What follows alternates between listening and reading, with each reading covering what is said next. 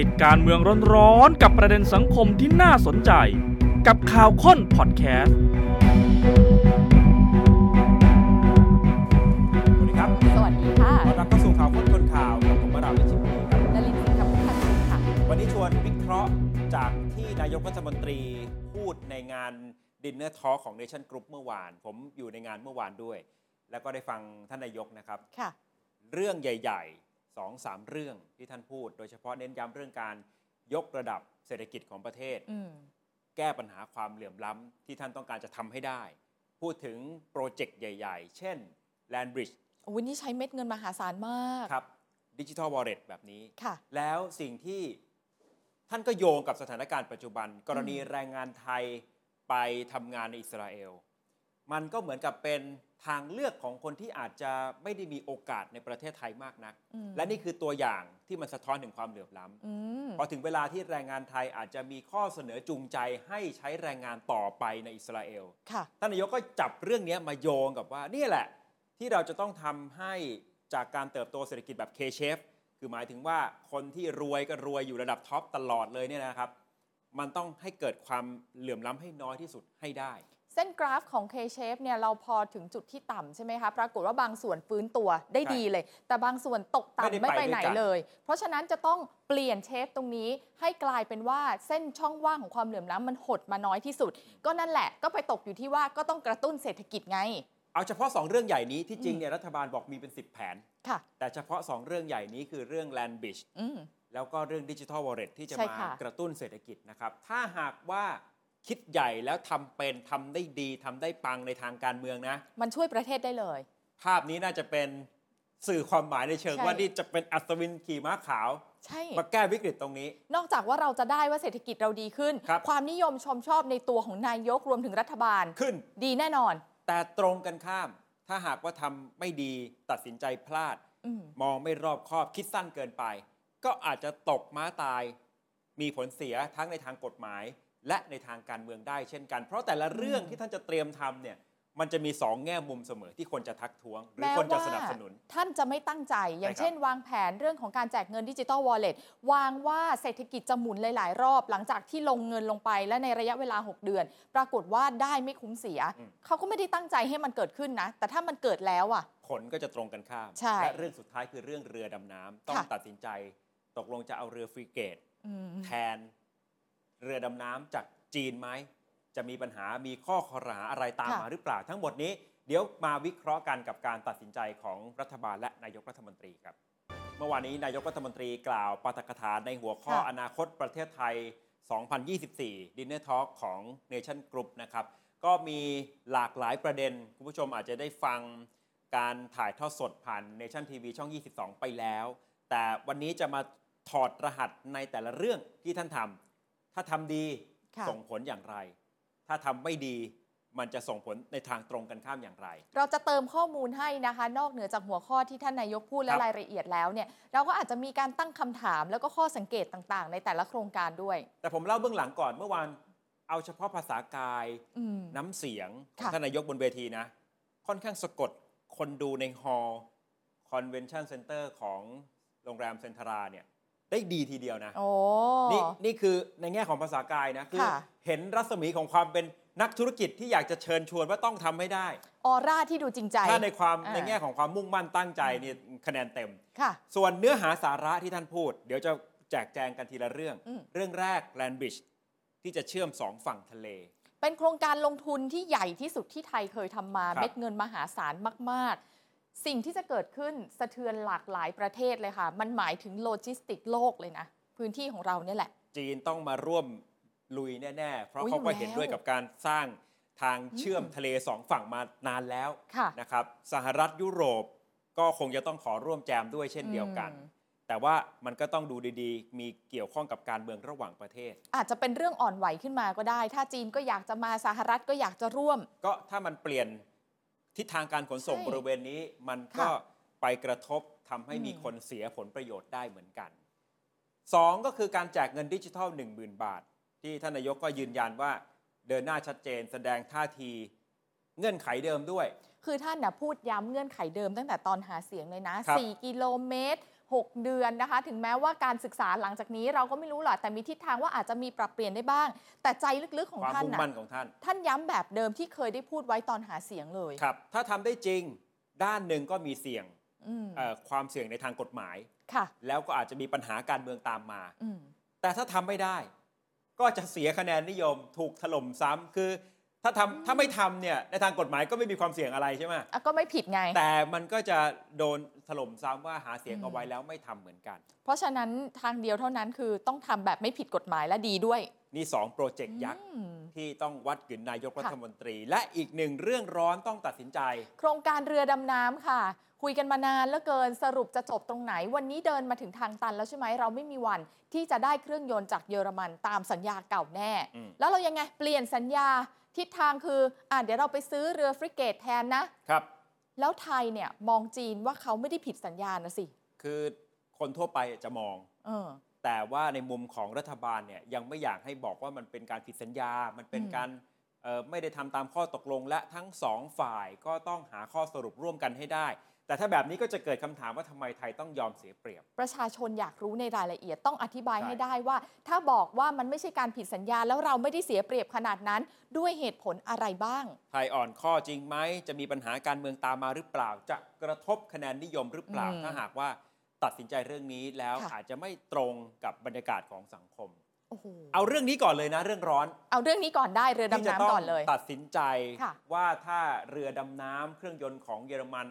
มาใส่ไม่ได้แล้ว เครื่องยนต์จีนเราก็ไม่เอาจะเปลี่ยนเป็นเรือฟริเกตจริงหรือเปล่าทำความเข้าใจในแง่นี้ก่อนว่าถ้าต้องการจะเปลี่ยนเป็นเรือฟริเกต อืม มีขั้นตอนแบบนี้ครับ ค่ะ คือกองทัพเรือต้องรายงานมาที่คณะรัฐมนตรี อ่า ให้คณะรัฐมนตรีเห็นชอบในแนวทาง อ่ะเห็นด้วยนะ แล้วก็ค่อยชงเป็นลักษณะของข้อเสนอ เพื่อจะไปเจรจากับรัฐบาลจีน อ๋อ หมายความว่าต้องจบที่คอรมอก่อน ใช่ ก็ อืม เหมือนกับตอนที่ อืมอืม จะไปทำสัญญา G2G ครั้งแรก ค่ะ ก็ต้องผ่านครมก่อน พอผ่านครมของเราเสนอรัฐบาลจีน ตกลงกันได้เรียบร้อยปุ๊บ ก็ค่อยกลับมาแก้สัญญา G2G โดยมติคณะรัฐมนตรีเหมือนกัน สัญญาที่เคยทำไว้สำหรับเรือดำน้ำก็จะ ใช่ครับ มีการแก้ไข นี่คือขั้นตอนปกตินะ แต่ระหว่างทางเรายังไม่รู้ มันจะมีปัญหาไหม เช่นที่พูดกันทุกวันนี้เนี่ยคือสิ่งที่เราเสนอไปให้เขา แต่เราให้สัมภาษณ์ไปหมดแล้วนะ เรายังไม่รู้ว่าเอาเข้าจริงจีนจะยอมขายเรือฟริเกตแทนเรือดำน้ำหรือไม่ อืม เราทราบแค่ว่านายกรัฐมนตรีกับประธานาธิบดี ค่ะ ท่านรับโจทย์นี้ไปแล้ว อืม จากการพูดคุยทั้งท่านนายกและรัฐมนตรีสุทิน กับสองก็คือก็ยังไม่แน่ชัดขนาดนั้นอีกว่า คณะรัฐมนตรีจะเลือกแนวทางไหนอย่างไร โอ้โห คือก่อนจะเข้ามาที่มติคอรมอเนี่ยตอนเนี้ยจะเป็นแนวคิดที่เราเสนอไป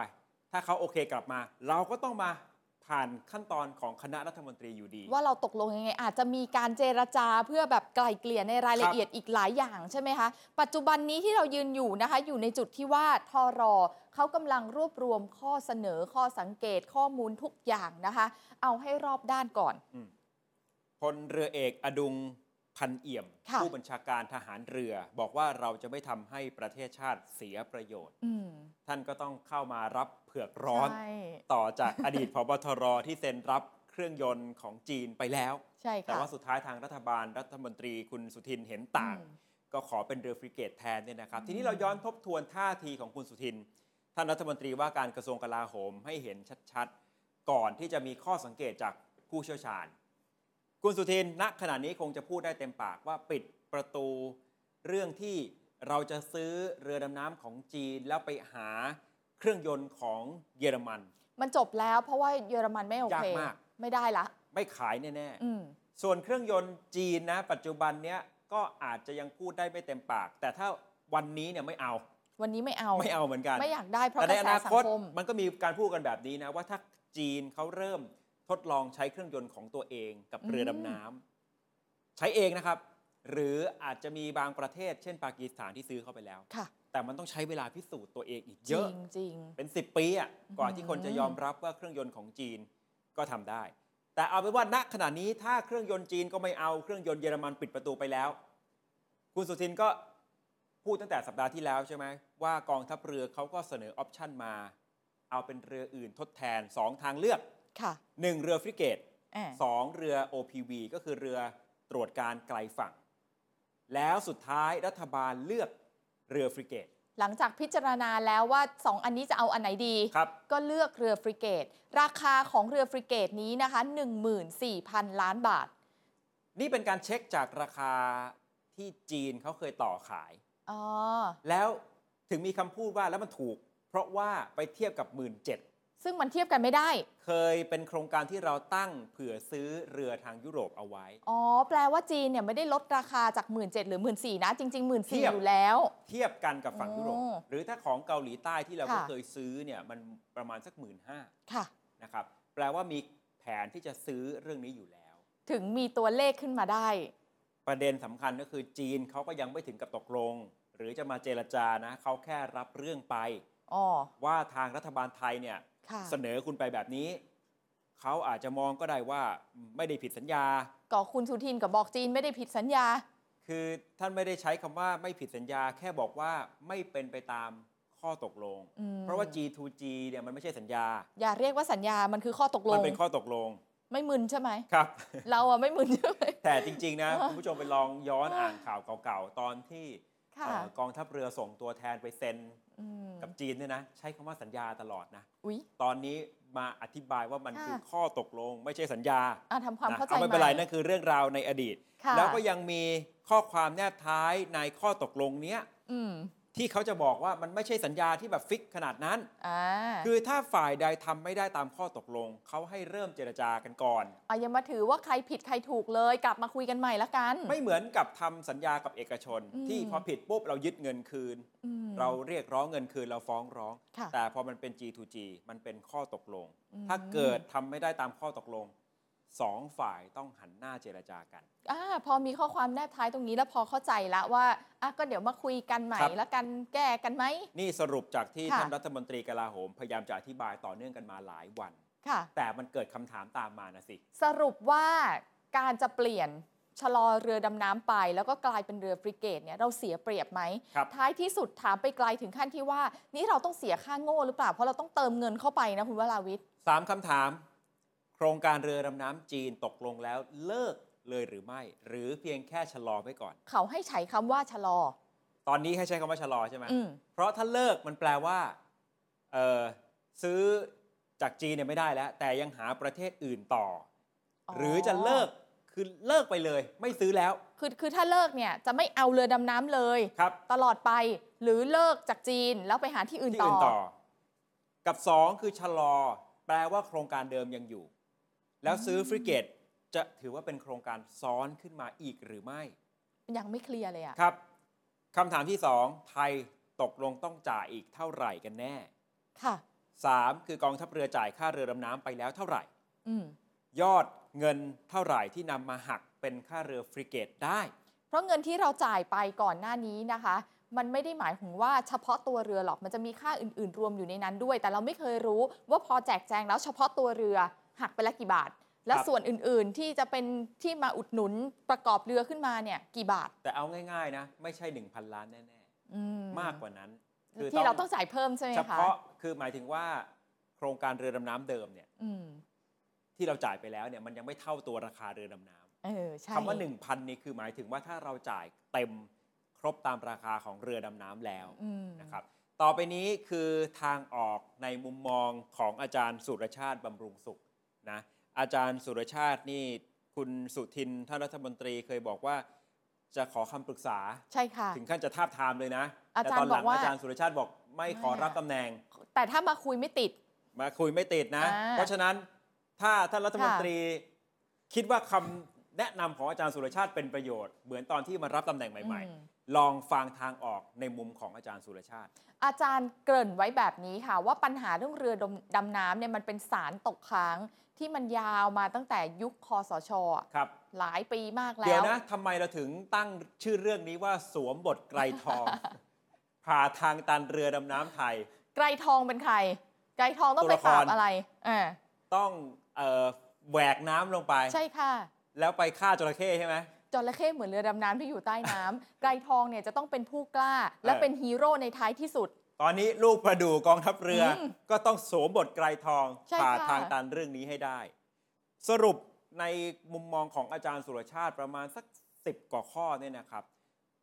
อาจารย์มองว่าปัญหาเรือดำน้ำเป็นสารตกค้างจากยุคคอสช ปล่อยผ่านไม่ได้อีกแล้ว ไม่ได้แล้ว ข้อพิจารณาข้อแรกคือ 1. แลกเรือดำน้ำกับเรือบนผิวน้ำทางเลือกที่ดีที่สุด เป็นทางเลือกที่ดีที่สุด อาจารย์ ถ้ เห็นด้วยใน ม แง่ องใน นี้ เหตุผลว่าเราจะได้ไม่ต้องเจอปัญหาวนเวียนอยู่ที่เดิม อืม ว่าเรือดำน้ำเราจะแก้ยังไงให้เราได้มา เพราะว่ามันตันแล้ว เครื่องยนต์เยอรมันก็ไม่ได้ เครื่องยนต์จีนเราก็ไม่เอา ไม่มีสิทธิ์ทำอะไรเพิ่มไปมากกว่านี้ได้แล้ว กเรือรบบนผิวน้ำดีที่สุด ก็ไปแลกชิ้นนี้มา แต่ฟังให้จบนะ อย่าเพิ่งตัดสินว่าอาจารย์สุรชาติเห็นด้วยกับการแลก อืม เรือฟริเกตนะสองคือความคิดล้มโครงการ แล้วก็ให้จีนเขาคืนเงิน อาจารย์ก็มองว่าเป็นไปได้ยาก เพราะว่ามันเกี่ยวข้องกับความสัมพันธ์ระหว่างประเทศ ไทยอาจจะไม่ได้มีมหาไม่ได้มีอำนาจมากพอที่จะไปต่อรองบอกจีน คืนเงิน 6 7พันล้านเรามา ได้ยังไง แล้ว ล่ะ ก็เลิกโครงการกันไป ไทยอ่ะคือน้องของจีน เราไม่ใช่พี่เขาเราเป็นน้องค่ะ ต้องยอมรับความจริงในมุมนั้น ใช่ มันก็สอดคล้องกับข้อที่ 3 ถ้าบอกไม่คืนใช่ไหม เราแตกหักกับจีน อาจารย์บอกว่าปัญหานี้มันไม่ใช่เรื่องที่จะมาแตกหักกับจีนได้ มันไม่ต้องแรงขนาดนั้น เพราะว่าเรื่องที่เขาแตกหักกันนะจะเป็นข้อพิพาทที่หนักกว่านี้เยอะค่ะ ยกตัวอย่างฟิลิปปินส์กับ ครับ เวียดนาม ข้อพิพาทเรื่องดินแดนอาทะเลาะกันเลยไม่จบไม่สิ้น เอาเป็นว่าเรื่องนี้ไม่คุ้มที่จะแลก ไม่จำเป็น ที่จะแตกหัก ค่ะ นะ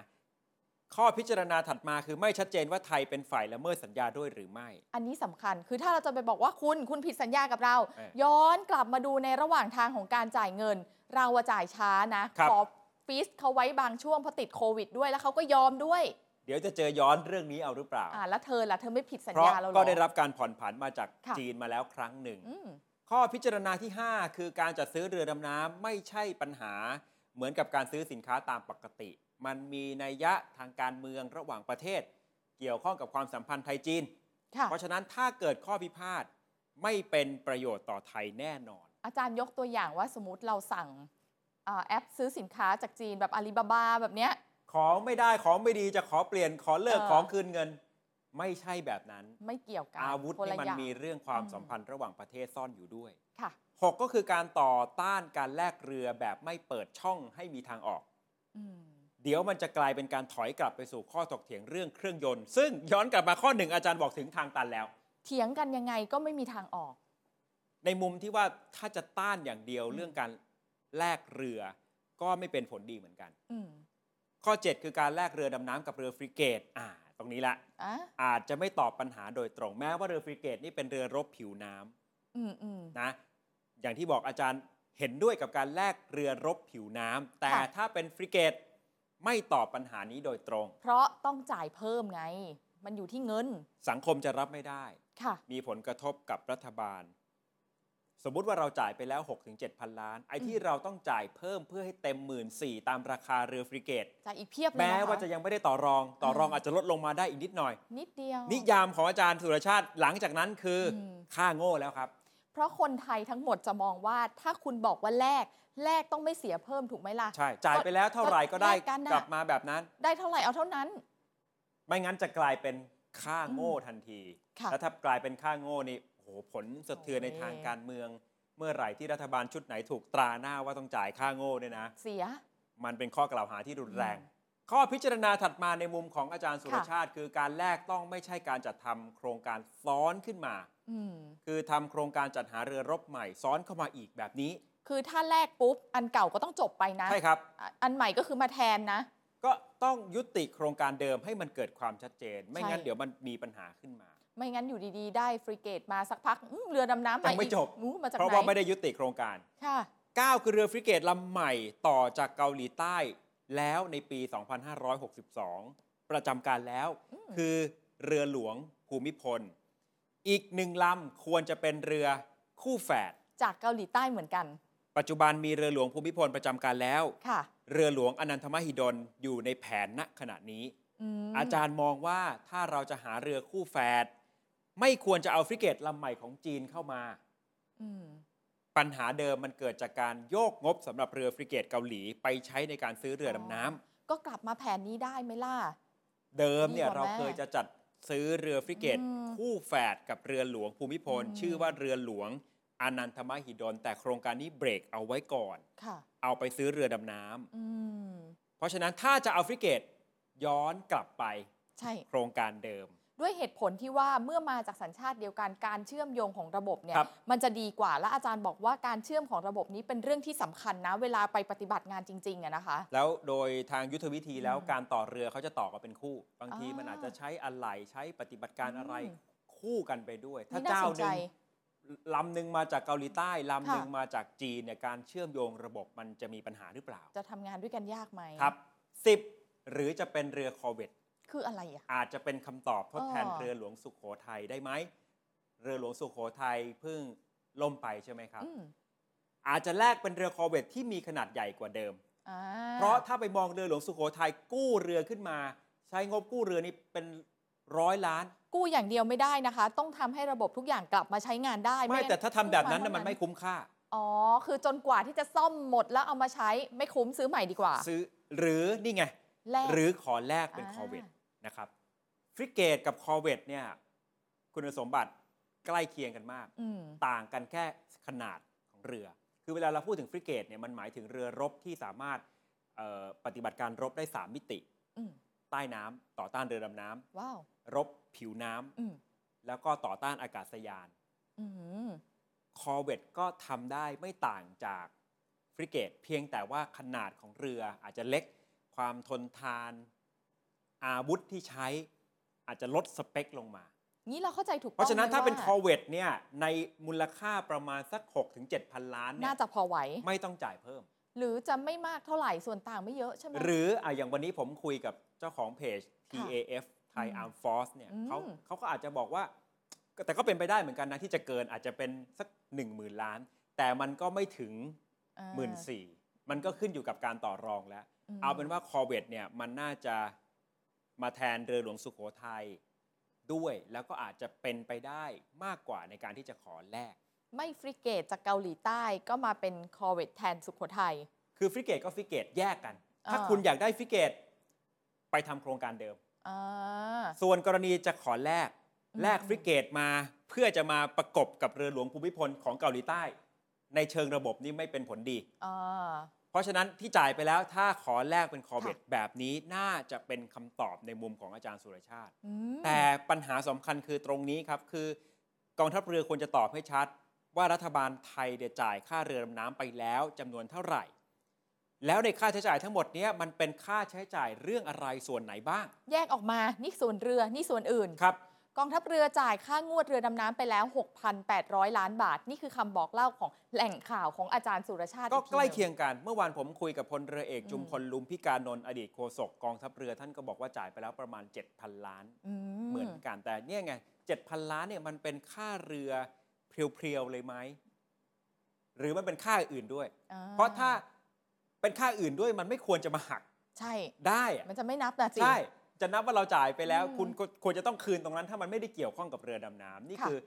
ปริศนาตรงเนี้ยมันจะได้นำไปสู่การหาทางออกข้อต่ออ ม ไปได้ อาจารย์ยังมีข้อพิจารณาต่อมาว่าระวังมันจะกลายเป็นปัญหาของรัฐบาล ยังไงก็ย้ำว่าเจรจาก่อนน่ะเป็น ครับ ทางเลือกที่ดีที่สุดนะตอนนี้อย่าเพิ่งหักกัน แล้วความตกลงเช่นนี้เนี่ยจริง ๆ คณะรัฐมนตรีก็มีสิทธิ์ที่จะเปลี่ยนแปลงได้ อืม แต่ต้องอธิบายให้ได้ เปลี่ยนแปลงเพื่อประโยชน์ต่อรัฐ ค่ะ เปลี่ยนแปลงไม่ใช่เพื่อประโยชน์ของบุคคลหรือกลุ่มบุคคล เปลี่ยนเพราะมีเหตุผลชัดเจนที่สามารถอธิบายกับสังคมได้ นี่ต้องตอบคำถามกันยาวเลยค่ะ เพราะตอนนี้คำถามเยอะมาก และข้อพิจารณาสุดท้ายรัฐบาลต้องระมัดระวังว่าการแลกเรือ จะไม่กลายเป็นปัญหาในทางการเมือง คิดแบบนี้นะคะ สมมุติว่าในระหว่างเวลาที่เรากำลังรอว่ารัฐบาลจะตัดสินใจยังไง และข่าวก็ออกมาว่าอาจจะมีการแลกเรือนะ ปรากฏว่าบางกลุ่มบางคนลุกขึ้นมาต่อต้าน อืม แบบสุดโต่งเลยนะ บอกว่าไม่ได้แลกไม่ได้ไม่ยอมนะคะ สุดท้ายนำไปสู่การบังคับให้กองทัพเรือหรือรัฐบาลไทยเนี่ย วนกลับมาว่าแลกเป็นฟริเกตไม่ได้ ก็ไม่จบอีก ทำอย่างอื่นไม่ได้ ครับ เราก็มาจมอยู่กับปัญหาเรือดำน้ำอยู่ที่เดิมไม่ไปไหนเลย อาจารย์สุรชาติปิดท้ายว่าทั้งหมดนี้เป็นการนำเสนอเพื่อผ่าทางตัน ให้ปัญหามีทางออก อืม เพราะปัญหากำลังเดินมาถึงจุดสุดท้าย ที่รัฐบาลและกองทัพเรือไทยต้องตอบให้เกิดความชัดเจนแล้ว เห็นด้วยค่ะ นะพรุ่งนี้กรรมาธิการทหารของ สภาผู้แทนราษฎรจะเรียกท่านผู้บัญชาการทหารเรือไปชี้แจงเนี่ยนะครับ อืม เดี๋ยวรอดูว่าท่านผบทรจะไปด้วยตัวเองไหม ค่ะ หรือจะส่งตัวแทนไปแล้วก็รอดูเรื่องของการตัดสินใจ นี่เป็นเรื่องแรกเรื่องร้อน แน่นอนเกี่ยวข้องกับนายกรัฐมนตรีเกี่ยวกับรัฐบาล เรื่องถัดมาที่ท่านพูดในเวทีดินเนอร์ทอของเนชั่นกรุ๊ปเมื่อวาน ค่ะ รวมถึงในช่วงทอกับพี่โอพี่วีด้วยเนี่ยนะครับ อ่า แลนบิชจะพลิกโลกที่กำลังวิกฤตให้กลายเป็นโอกาสของประเทศไทย ถ้าจะแจกแจงเนื้อหาที่ท่านพูด เช่น เรื่องนี้เป็นแผนระยะยาวไม่ใช่เรื่องประชานิยมหรือเฉพาะหน้า ค่ะ เพราะว่าจะเข้ามาวางรากฐานของประเทศ ลดความเหลื่อมล้ำแบบ K-shape อืม ท่านย้ำหลายครั้งบนเวทีเมื่อวาน แล้วก็ถ้าพูดเจาะจงถึงแลนบริดจ์น่าลงทุน ไม่ได้เป็นการไปแย่งหรือแข่งกับการจราจรทางน้ำตรงช่องแคบมะละกา แต่อีกไม่กี่ปีความหนาแน่นบริเวณนั้นจะหนักมากท่านบอก เหมือนเรามองเห็น ครับ แล้วเราจะช่วยให้มันเบาบางได้ แลนบริดจ์จะลดเวลาการขนส่ง 6-9 วัน ค่ะ ลดค่าใช้จ่ายโลจิสติกไปมหาศาล ใช่ แลนบริดจ์จะเป็นการลงทุนที่ใหญ่ที่สุดของประเทศไทย และ 4 ปีนี้ต้องเริ่มต้น นี่คือปาฐกถานะคะ ของท่านนายกให้คุณผู้ชมนะคะ ได้ฟังเสียงบางช่วงบางตอนค่ะ เรื่องของแลนบริดจ์ก็เป็นเรื่องที่สำคัญ ไม่ใช่ว่าเราจะไปแย่งธุรกิจจากช่องแคบมะละกาจากสิงคโปร์นะครับที่จะผ่านผ่านเข้ามา Business Volume Transport Volume ที่มาจากทั่วโลกที่ต้องผ่านช่องแคบมะละกาในอีกไม่กี่ปีข้างหน้า ก็จะมีความหนาแน่นมากทำให้การเดินทางการขนถ่ายสินค้าเป็นไปอย่างไม่สะดวกทำให้เสีย opportunity cost อย่างมโหฬาร การที่เรามีแลนบริดจ์ตรงนี้ การที่เราต้องลงทุนตรงนี้ จะล่นระยะเวลาในการขนถ่ายสินค้า ไป 6-9 วัน ค่าใช้จ่ายไม่ต้องพูดถึง เพราะฉะนั้นการลงทุนครั้งนี้จะเป็นการลงทุนครั้งใหญ่ที่สุดครั้งหนึ่ง ซึ่งเราจะมีแผนการเราจะมีแผนงาน ไม่แน่ใจว่า 4 ปีจะได้เริ่มมือลงมือหรือเปล่า แต่ว่าจุดเริ่มต้นต้องมีครับ รัฐบาลนี้จะเริ่มต้นลงมือโครงการแลนบริดจ์ ที่ผมกล่าวมาหลาย ๆ หลาย ๆ ประเด็นเนี่ยไม่ใช่เรื่องของการใช้ประชานิยมอย่างเดียว แต่เป็นการที่จะแก้ปัญหาเรื่องของความถ่างของ K-shape ระหว่าง those who have and those who doesn't have ผมว่าเป็นเรื่องที่เป็นเรื่องที่เราควรจะต้องช่วยกันให้การสนับสนุน แล้วเรื่องนี้ในช่วงถามตอบกับพี่โอบากบันและพี่วีวีรศักดิ์ก็ถามถึงเนี่ยถ้ามันมีแรงต้านจากเพื่อนบ้านอาเซียน เช่น มาเลเซียสิงคโปร์ อืม เพราะว่าเขาก็อาจจะเสียผลประโยชน์จากการ นั่นสิ เดินเรือผ่านช่องแคบมาลากาใช่ไหมท่านนายกก็บอกว่าเดินหน้าต่อ ยังไงก็เดินหน้าต่อ เพราะก็ย้อนกลับมาที่ข้อที่ท่านบอกว่าไม่ใช่ อืม เป็นการไปแย่ง แต่ว่าบริเวณนั้นมันจะหนาแน่น อืม มันจะหนักมาก เราก็เป็นหนึ่งในทางเลือกไง นี่คือ ค่ะ เรียกว่าเป็นเมกะโปรเจกต์แรก ๆ ของ อืม รัฐบาลนายกเศรษฐาเนี่ยนะครับอ่ะลองฟังอีกทีหนึ่งครับ ยืนยันครับว่าผมอยากให้เป็นรูปธรรม ผมอยากให้เป็นผลงานที่ที่รัฐบาลนี้ทิ้งไว้ที่ที่ดีที่สุด ยืนยั ท่าน นพี่โอลองคิดดูนะ ว่าพอมีข่าวแลนบริดจ์ออกไปปั๊บเมื่อวานเนี้มีข่าวว่าทางสิงคโปร์กับสหรัฐ ออกมาขอข่าวบอกว่าไม่เห็นด้วยกับคอคอดกระ อ่า มีมีถ้าเกิดท่านดูโซเชียลมีเดียมีคนหนึงออกมาแล้ว เห็นแล้ว ออกมาพูดแล้วคอคอดกระผมไม่เคยพูดคอคอดกระเลยนะ ใช่ ไม่เคย ไม่เคย เรื่อง ท่าน พูด พูด คอคถึง อดกระ ตัว เมื่อกี้เป็นครั้งแรก แลนบริดจ์ตรงนี้อ่า คือคอคอดกระนี่เป็นอีกเรื่องหนึ่งการลงทุนสูงกว่าแลนบริดจ์เนี่ยสามหรือสี่เท่า และเป็นการขุด ซึ่งฟิสิก a l ีแล้วเป็นการแบ่งแยกดินแดนซึ่งมีความละเอียดอ่อนทางด้านการเมือง ซึ่งไอ้ ใช่ นี่ ไหม ไม่ แสดงว่าแสดงว่าคนที่พูดเนี่ย จะยังคงติดใจอยู่กับเรื่องเดิม ในเรื่องของของขุดตรงนั้นออกไปแบ่งซ้ายแบ่งขวา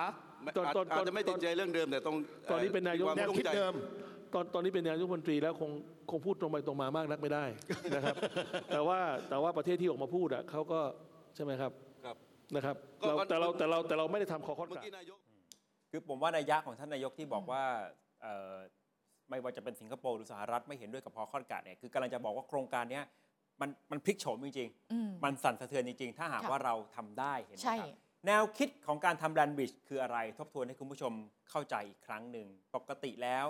การขนส่งจุดที่สำคัญระหว่างมหาสมุทรอินเดีย กับมหาสมุทรแปซิฟิก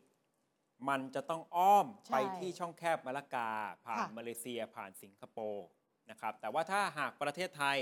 จะทำแลนด์บริดจ์ก็คือการทำท่าเรือสองฝั่ง อืม อยู่ที่จังหวัดเอ่อชุมพรทางฝั่งอ่าวไทย อยู่ที่ระนองทางฝั่งอันดามันนะทีนี้แบบนี้คือแนวคิดจะทำยังไงให้ไม่ต้องไปอ้อม ใช่ ก็จะลดระยะเวลาไปได้ ในอดีตมันก็มีวิธีอื่นๆ นอกจากแลนบิชเหมือนกัน เช่น ขุดคลอง คือขลุดให้มันเป็นเป็นเส้น ป็ น้ำเลยใช่ไหม นะครับ อาจจะขุดคอคอดกระ หรือจะคลองไทย อ่า คอคอดกระคืออะไรคือส่วนที่แคบที่สุดอยู่บริเวณจังหวัดระนอง แต่เราก็มองเหมือนที่ท่านนายกพูดนั่นแห ครั ละ บ ว่าทุกคนก็กลัวนะคะ ว่าจะตามมาด้วยปัญหาความมั่นคง ว่ามันเป็นการแบ่งละ พอแบ่งแล้วเนี่ยอ้าวฝั่งหนึ่งก็ติดอยู่กับเมียนมา แล้วก็ใกล้ปากแม่น้ำกระบุรี แล้วมันจะมีปัญหาอะไรไหมที่มันอ่อนไหวมาก เพราะฉะนั้น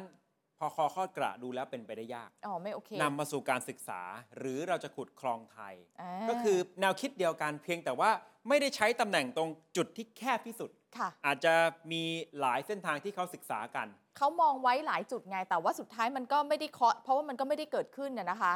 จริงๆ มีพักการเมืองที่นโยบายเรื่องนี้เด่นมาก ครับ ๆ เขายังใช้ชื่อว่าพักคลองไทยเลยอ่ะ ผลักดันเรื่องนี้โดยเฉพาะ ใช่ค่ะ ข้อ 2 แนวคิดทั้งคอข้อกราทั้งขุดคลองไทย อืม มันดูเป็นไปได้ยาก จึงนำมาสู่แนวคิดการทำแลนด์บริดจ์ อืม คือมีท่าเรือสองฝั่ง ค่ะ ฝั่งอันดามันกับฝั่งอ่าวไทย แล้ว อ่า เชื่อมมันด้วยถนนสะพาน หรือบางช่วงอาจจะเป็นอุโมงค์ด้วยเนี่ยนะครับ อืม เพื่อเจาะภูเขา มีทางรถไฟ มีท่อส่งน้ำมันส่งก๊าซธรรมชาติ ค่ะ ในรัฐบาลหลายชุดที่ผ่านมา มีแนวโน้มเอียงมาทางการสร้างแลนด์บริดจ์มากกว่าจะขุดคลอง ใช่ แล้ว ในระยะ 20 ปีประมาณเนี้ยค่ะ ครับ สองทศวรรษเนี่ยแหละค่ะ เพราะว่าถ้าเรามองว่าเราจะป้องกันไม่ให้มีปัญหาทางความมั่นคงชายแดนใต้อะไรด้วยนะ การขุดคลองไทยหรือว่าคอคอดกระ อันเนี้ยมองว่ากระทบตัดทิ้งไปเลย เปลี่ยนมาเป็นแลนบริด แน่นอนคำว่าคลองไทยหรือว่าแลนด์บริดจ์จริง ๆ พูดกันมาตั้งนาน แต่ว่าถ้าจะเอาจุดเริ่มต้นที่เป็นปัจจุบัน ค่ะ ไม่นานมานี้เนี่ยเอากลับมาปัดฝุ่นอีกครั้งหนึ่งในยุคของรัฐบาลลุงตู่นะครับ อ่า รัฐบาลพลเอกประยุทธ์นะ ที่ตอนนี้ ค่ะ ท่านนายกท่านไปพักผ่อนอยู่ที่ญี่ปุ่น ใช่ค่ะ กับภรรยาของท่านเนี่ยนะ เรื่องนี้ท่านได้ศึกษารัฐบาลของท่านนะ อืม ได้ศึกษาเรื่องแลนด์บริดจ์แล้วก็กำหนดเส้นทางการก่อสร้างเอาไว้ค่อนข้างละเอียด ละเอียดแบบเป็นจริงเป็นจังมีชื่อโครงการเลย ครั สะ บ พานเศรษฐกิจภาคใต้ เชื่อมฝั่งทะเลอ่าวไทยอันดามัน ชุมพรระนอง จุดเริ่มต้นอยู่ที่แหลมริ้วอำเภอหลังสวน จังหวัดชุมพรนี่คือฝั่งอ่าวไทย ค่ะ นะจะมีขนาดร่องน้ำลึก 17 เมตร อ่า ทางฝั่งเชื่อมกับอันดามันอยู่ที่แหลมอ่าวอ่างอำเภอราชกรูดจังหวัดระนอง อืม ขนาดร่องน้ำลึกก็ 21 เมตร ค่ะ นี่คือการเชื่อมสองฝั่งนะครับ แล้วถ้าเรือสองฝั่งเนี้ยจะเชื่อมด้วยมอเตอร์เวย์ 6 ช่องจราจร ใหญ่มากเลยนะ มีรถไฟทางคู่ ค่ะ เชื่อมท่าเรือน้ำลึก งบประมาณที่ใช้ในการลงทุนก่อสร้างประมาณสัก 1 ล้านล้าน อ่ แล้วถ้าเป็นไปตามแผนเนี่ยเขาเป็น ค่ะ ระบบออโตเมชันหมดเลยนะครับ คือเรือมาจอดปุ๊บ มี เออ เครน เออ ยก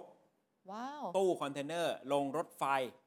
วิ่งไปอีกฝั่งหนึ่ง อืม แล้วก็มีเครนยกลงตู้คอนเทนเนอร์ทั้งหมดเนี่ยเป็นระบบออโตเมชันที่เชื่อมโยงกับท่าเรือทั้งสองฝากฝั่ง แสดงว่าศึกษาไว้เยอะจริงอะสิ พอศึกษามาแล้ว อ๋อ รัฐบาลนายกเศรษฐาเอามาสารต่อ ค่ะ ก็มีแนวคิดที่จะสร้างแลนด์บริดจ์ พื้นที่ก่อสร้างยังไม่ชัดเจน ก็ยังลุ้นๆอยู่ว่าสุดท้ายแล้วจะออกมาเป็นจุดเดียวกับที่ฝั่งของลุงตู่ได้ศึกษาเอาไว้ คือ ไหม เอาเป็นว่าชุมพรกับระนองเนี่ยแน่ ค่ะ ๆ แต่ว่าแบบละเอียดชัดๆเนี่ย อืม ยังไม่ชัดว่าจะเป็นจุดเดียวกันหรือไม่ ค่ะ สถานะปัจจุบันก็คือกระทรวงคมนาคมเห็นด้วย แล้วก็เสนอเข้าคณะรัฐมนตรี เคยเสน ค อไป ณะ แล้ว รัฐมนตรีเห็นชอบในหลักการแล้วนะครับ ถือว่าเป็น ค่ะ เอ่อจุดเริ่มต้นอย่างเป็นทางการ ก่อนหน้านี้ในยุคลุงตู่เนี่ยเห็นชอบให้ศึกษานะ อ่า ศึกษามาเสร็จเรียบร้อย กระทรวงคมนาคมก็เอาไปเข้าคณะรัฐมนตรี อืม ของนายกเศรษฐา เห็นชอบในหลักการ ในจังหวะที่นายกเศรษฐาไปเมืองจีน อืม แล้วก็ไปเชิญชวนนักลงทุนให้รู้จักกับโครงการนี้พอดิบพอดี ค่ะ แต่ถ้าพูดถึงแลนบิชคุณผู้ชมน่าจะนึกถึงยุคของนายกชวน ถนนน่ะมาแล้ว เคยสร้างแล้ว ค่ะ กลายเป็นโครงการที่ถูกลืม แล้วก็เป็นอนุสรณ์เป็นภาพจำที่ไม่ค่อยดีสักเท่าไหร่ ต้องขออนุญาตว่าถนนนะคือสร้างไม่เสร็จ แล้วก็เส้นทางตอนเนี้ยค่อนข้างจะเปลี่ยวด้วย ไม้ถนนทางหลวงแผ่นดินหมายเลข อืม 44 จากสุราษฎร์ธานีไปถึงจังหวัดกระบี่ ค่ะ ถนนน่ะมี มี เพียงแต่ไม่เสร็จ สมบูรณ์ดีนัก เพราะว่ามันยังไม่มีท่าเรือของสองฝั่ง ค่ะ เริ่มต้นมาจากมติครมนู่นเลยครับ 22 มิถุนายนปี สามหกเลยอ่ะ 36 เห็นชอบกรอบการพัฒนาพื้นที่ชายฝั่งทะเลภาคใต้ โครงการ Southern Seaboard อืม นะก็เนี่ยสุราษฎร์นครศรีธรรมราชภูเก็ต กระบี่พังงา ห้าจังหวัดนะ แนวคิดก็คล้ายๆกัน มี ค่ะ ท่าเรือน้ำลึกสองฝั่ง ท่าเทียบเรือทั้งสองฝั่ง เชื่อมกันด้วยทางด่วนทางรถไฟ ท่อส่งน้ำมัน อืม พื้นที่โดยรอบก็จะมีอุตสาหกรรมที่เกี่ยวข้องกับน้ำมัน ค่ะ เกี่ยวกับก๊าซธรรมชาติ มีอุตสาหกรรมที่เชื่อมต่อกับการขนส่งสินค้าทางทะเล อุตสาหกรรมแปรรูปจากวัตถุดิบในท้องถิ่น โดยเฉพาะเรื่องของยางพารา อืม แล้วก็มีนิคมอุตสาหกรรมใกล้กับท่าเรือน้ำลึก แค่ดูองค์ประกอบก็รู้ว่ายิ่งใหญ่มาก ครับ เส้นทางของโครงการนี้เป็นยังไงนะคะ ทุกวันนี้ถึงเงียบหายไปเลย ตั้งแต่ปี 37 ค่ะ รัฐบาลชวนหนึ่งนะคะ สมัยคุณชวนน่ะยุบสภาก่อน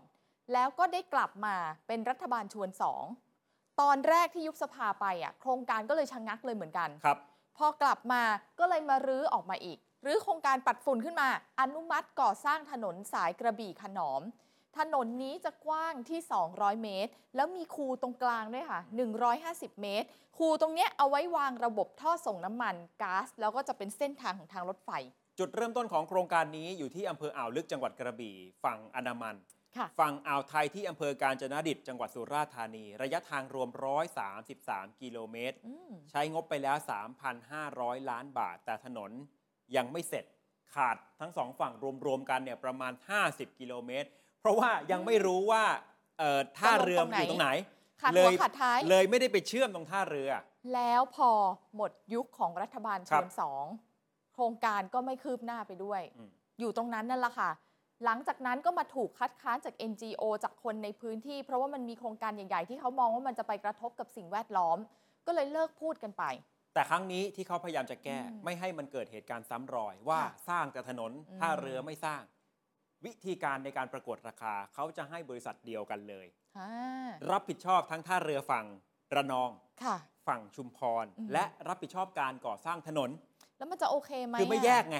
แต่พอไม่แยกปุ๊บทำเจ้าเดียว ถ้าเจ้านั้นมีปัญหาเราก็แย่เลยนะ แล้วคือเจ้านั้นเนี่ยก็ต้องไปจอยเวนเจอร์กับคน อ๋อ ที่มีความสามารถในการ ค่ะ จะทำท่าเรือ อืม ในการจะทำถนนแต่มาในรูปแบบของบริษัทเดียว อืม ที่รับงานนี้ไปเลย ค่ะ จะเป็นบริษัทไหนก็ยังไม่แน่ใจ เพียงแต่มีข้อมูลว่าตอนที่นายกรัฐมนตรีไปประชุมที่จีนใช่ไหมครับ ค่ะ ก็ไปเจอกับบรรดาผู้ประกอบการเกี่ยวกับการขนส่ง อืม แล้วก็ไปชวนบริษัท CHEC บริษัทอันดับหนึ่งของเอเชียด้านการก่อสร้าง อืม ให้เข้ามาลงทุนในโครงการแลนบิชด้วย ท่านทำงานเร็วนะ พอคิดปุ๊บเจอใครชวนปั๊บเลยนะคะ 18 ตุลาคม ค่ะ นะ รัฐบาลท่านนายกก็มีมติคณะรัฐมนตรี อย่างที่บอกไป เห็นชอบไป ใช่ ข้อ ค่ะ เสนอจากทาง CHEC เขา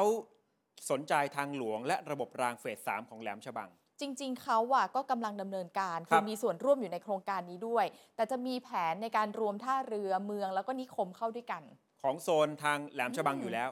ส่วนโครงการแลนบิชเนี่ยคาดว่าจะเสร็จปี 2039 นี่แหละเป็นประเด็นที่ทำให้นายกท่านขอให้บริษัท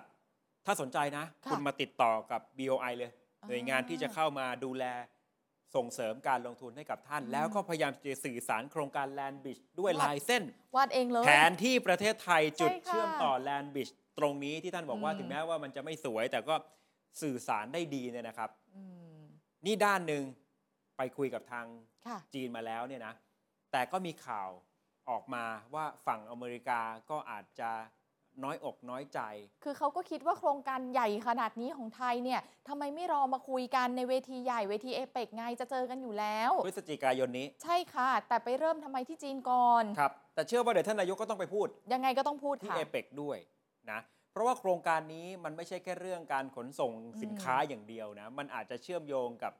ยุทธศาสตร์การปิดล้อมจีนของสหรัฐ คือ ค่ะ ถ้าเดิมมีแค่ที่เดียวคือช่องแคบมะละกา จีนก็จะลำบากถ้าปิดนะ ถ้าปิดนะ แต่ตอนนี้ก็ยังถือว่าจีนมีทางออกทางทะเล ก็มามีขอ แม้ งเรา ว่า ไง มันจะยังไม่ใช่เป็นจุดเชื่อมต่อเดียวกัน ยังไงก็ต้องลง อ่า ถนนก่อน ไม่ใช่ว่าเอาเรือรบ อืม ผ่านได้เลย แต่ในแง่ของการส่งทรัพยากรอะเห็นไหมมัน ใช่ ยัง ใช่ ทำได้ที่จุดนี้ อืม ในมุมของคุณพิพัฒน์รัชกิจประการรัฐมนตรีแรงงาน จากพักภูมิใจไทยบอกในฐานะคนใต้ มีฐานเสียงภาคใต้ และมีเครือข่ายธุรกิจมากมายในพื้นที่เนี่ยสนับสนุนโครงการแลนบิช เขามั่นใจเลยว่า 4 ปีเนี้ยเกิดแน่นะคะ โดยที่อธิบายว่าแนวก่อสร้างแนวที่รัฐบาลของพลเอกประยุทธ์ศึกษาเอาไว้ เอาตรงนี้สิ อืม แนวเดิมแถวแถวๆคอคอดกระคลองกระจังหวัดระนองนั่นแหละ ครับ มันจะต่อยอดไปได้ไกลเลย แต่ก็ต้องเอ่อเลี่ยง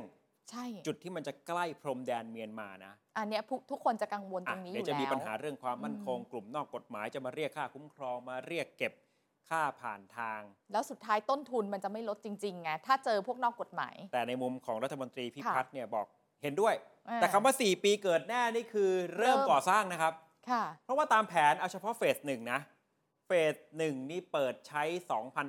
2,573 นะ โอ้โหตั้งหลายปีแน่ ถ้าตามแผนเริ่มก่อสร้าง 2,568 เริ่มก่อสร้าง เสร็จปี 73 ค่ะ เฟสสุดท้ายเนี่ย 2,583 ครับ อืม ถึงจะครบที่จะรองรับได้เทียบเท่ากับช่องแคบมะละกาของสิงคโปร์ มีรัฐบาลอีกหลายชุดเลยอ่ะ คือรวมแล้วคือตัวเลขตู้คอนเทนเนอร์ประมาณ 20 ล้านตู้ต่อ 1 ปี อ๋อ นี่คือแผนที่ครบ 4 เฟส ค่ะ เขาก็จะทำแผนเอาไว้ให้มันล้อไปกับการเติบโตของการขนส่ง อืม ของโลก ค่ะ จากมหาสมุทรอินเดียไปที่มหาสมุทรแปซิฟิก ว้าวมาก นี่คือแผน ม ในระยะยาว ค่ะ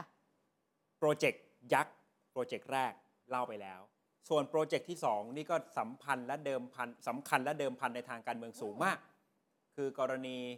ของการแจกเงินดิจิทัล นายกปาฐกถาในเวทีของเนชั่นเมื่อคื ครั น บ ที่ผ่านมานะคะ บอกว่าแรงงานไทยในอิสราเอล ในประเด็นที่เขาเนี่ยอยากจะรอค่าจ้างก่อน รวมถึงบางคนเนี่ยไม่อยากจะกลับอยากทำงานต่อด้วยซ้ำนี่แหละค่ะ ภาพสะท้อนของความเหลื่อมล้ำ ตอนตอนที่ท่านพูดเหตุเอ่ออ ม เรื่องนี้เป็นตัวเปิดหัวในเวทีประจักษ์ถา ผมยังเกิดคำถามในใจ เอ๊ะเหมือนกับเอาความคืบหน้าเรื่องการช่วยเหลืออ อืมๆ แรงงานไทย อ๋อ แต่ท่านเขาเชื่อมโยงกับนี่ไงมันเป็นผลจากความเหลื่อมล้ำจากการเติบโตแบบ K-shape เนี่ยแหละทำให้แรงงานไทย ไม่มีทางเลือกแล้ว มันก็เป็นปัญหาความเหลื่อมล้ำต้องไปประกอบอาชีพที่อิสราเอล ความต่างมีเยอะเกินไประหว่างบุคคลที่อยู่ฐานราก กับบุคคลที่อยู่ส่วนยอดของเชฟนี้อะนะ ครั คะ บ เพราะฉะนั้นความจำเป็นที่จะทำให้มันแก้ได้เลยเนี่ยเศรษฐกิจไทยต้องกระตุ้นครั้งใหญ่ สิ่งที่ทำไปแล้วลดราคาพลังงา อื น ม นะและสิ่งที่กำลังจะทำคือดิจิทัล w a l l e t และทุกอย่างที่ท่านเคยพูดนะคะ ว่าทำไมโครงการดิจิ t a l w a l l e t เราถึงตั้งข้อสงสัยกันหลาย ๆ เรื่องเนี่ยท่านยังย้ำคำเดิ ย้ำเห ม มือนเดิม และใส่เหตุผลเข้าไปให้ด้วย ทำไมต้องแจก 1 0,000 ไม่แจก 2,000 ก็เพราะว่าถ้าเงินมากพอ อืม เนี่ยมันเปลี่ยนชีวิตได้ 1 0,000ื่นนะมันจะมากพอ ครับ ที่พอจะปรับเปลี่ยนอะไรได้ขึ้น ถ้าคนบอกให้มันลดท่านถึงไม่ยอม อ่า ทำไมต้อง 4 กิโล กระจายไปต่างจังหวัดไม่ต้องกระจุกตัว ทำไมต้อง 6 เดือนไม่ทยอยจ่าย อาจจะปี 2 ปี มันจะได้หมุนเร็วๆไงมันจะมีแรงหมุน ใน เย ร อะ อบ 6 เดือนนี้ ค่ะ แล้วทำไมเรื่องของการแจกเงินหมื่น ไม่ควรจะแจกคนรวยในมุม อืม ที่มีข้อวิพากษ์วิจารณ์ ท่านก็มีคำถามกลับเหมือนกันบอกถามหน่อยแบบไหนที่เรียกว่ารวย อืม คุณจะวัดจากอะไร วัดจากอินคัมรายได้ที่เข้ามา หรือจะ ค่ะ วัดจากสินทรัพย์ อืม คือถ้าบางคนไม่มีอินคัมเลย แต่มีสินทรัพย์เป็นพันล้านแบบนี้ รวยไหม คือจะบอกว่ามันวัดยากถูกไหมล่ะ พี่โอ พี่วีบอกก็ดูจากเงินบัญชีได้ไหม ล่ะ 50 ล้านร้อยล้านถือว่ารวย เออ ท่านนายกบอกไม่มีปัญหาขอให้เป็นฉันทามติก็แล้วกัน ค่ะ ถ้าหากกำหนดอินคัม1 0 0 0 0แสนเท่ากับรวยถ้าถ้าผมมีเงินเดือน1นึ่งแสนหนึ่งหมื่นแล้วผมไม่ได้ 1 0,000ื่นนี้ล่ะ เพราะ ผ ว่าม ก็ เกิน เสีย เส้น ดายเออ ก็อาจจะเสียดายท่านถึงบอกว่าต้องไปดูให้ละเอียด แต่ขอให้เป็นฉันทามติก็แล้วกัน อืมอืม แต่ก็ยังคงย้ำเรื่องนี้เหมือนจะเป็นเรื่องที่ท่านมั่นใจว่าไม่ปรับแน่คือกลับไปใช้ตามภูมิลำเนา ตามทะเบียนบ้าน แล้วก็ อะนะ ให้จบภายใน 6 เดือน อืม ลองฟังเอ่อคำนี้จากนายกรัฐมนตรีครับ แค่ไหนถึงเรียกว่ารวย มีใครบอกผมหน่อยได้ไหมว่าแค่ไหนเรียกว่ารวย แล้วรวยเรียกว่าจากอะไรอินคัมหรือเวลส์อันนี้อันนี้อันนี้เป็นความหนักใจของผมนะ ใช่ รายได้ต่อเดือน บางคนไม่มีรายได้ แต่มีสินทรัพย์เป็นพันล้านเป็นหมื่นล้าน จะเรียกเป็นคนรวยหรือเปล่า ใช่ไหมครับ มันมันไม่ได้ตอบง่ายขนาดคนรวย ท่านก็ แล้วถ้า ง่าย เกิด นิด ผมเกิดผมเกิดคัดออฟคนที่มีรายได้ต่อเดือนเดือนละแสนบาท แล้วถ้าเกิดเขาบอกว่าโอ้โห ผมรายได้แสนหนึ่งหมื่นผมไม่ได้เนี่ยเขาน้อยใจแล้วว่าไง ท่านก็ ใครผมอยากเห็นให้ใครมาบอกผมว่าว่าตรงไหนคือ definition เดี๋ ขอยว ง ให้ คน เป็น รวย ใครที่มีอัตราเงินฝากประมาณสัก 50 หรือว่าร้อยล้านน่ะแสดงว่ารวยแล้ว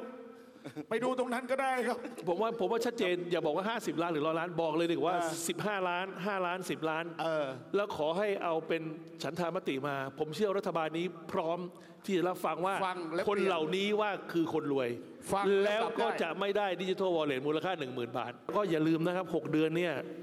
เราคิดว่าสมมุติว่าที่อยู่พี่วีอยู่ที่หนองบัวลำพูเนี่ย